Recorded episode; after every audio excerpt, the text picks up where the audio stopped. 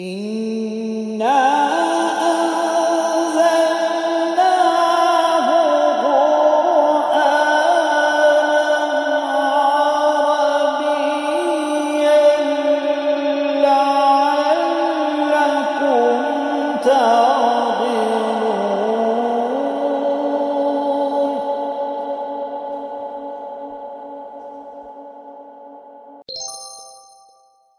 بسم الله الرحمن الرحيم الحمد لله الذي هدانا لهذا وما كنا لنهتدي لولا ان هدانا الله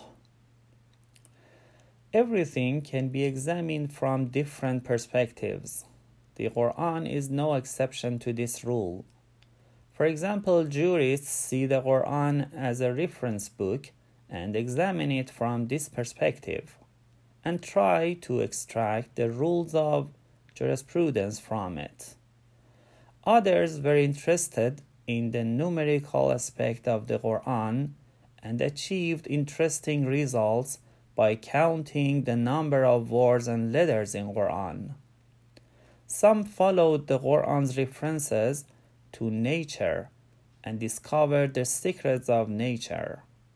All of these approaches in their places are good and perhaps necessary.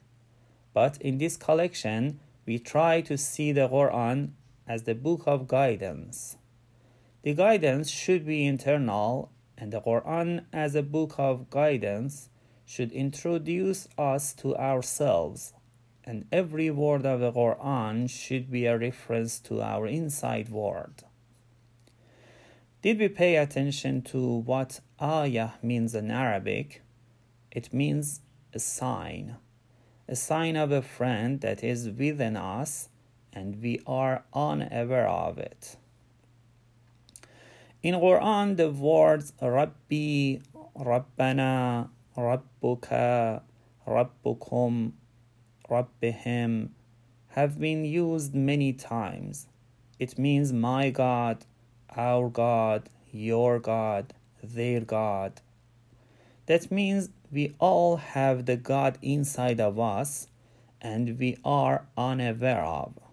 God means everything.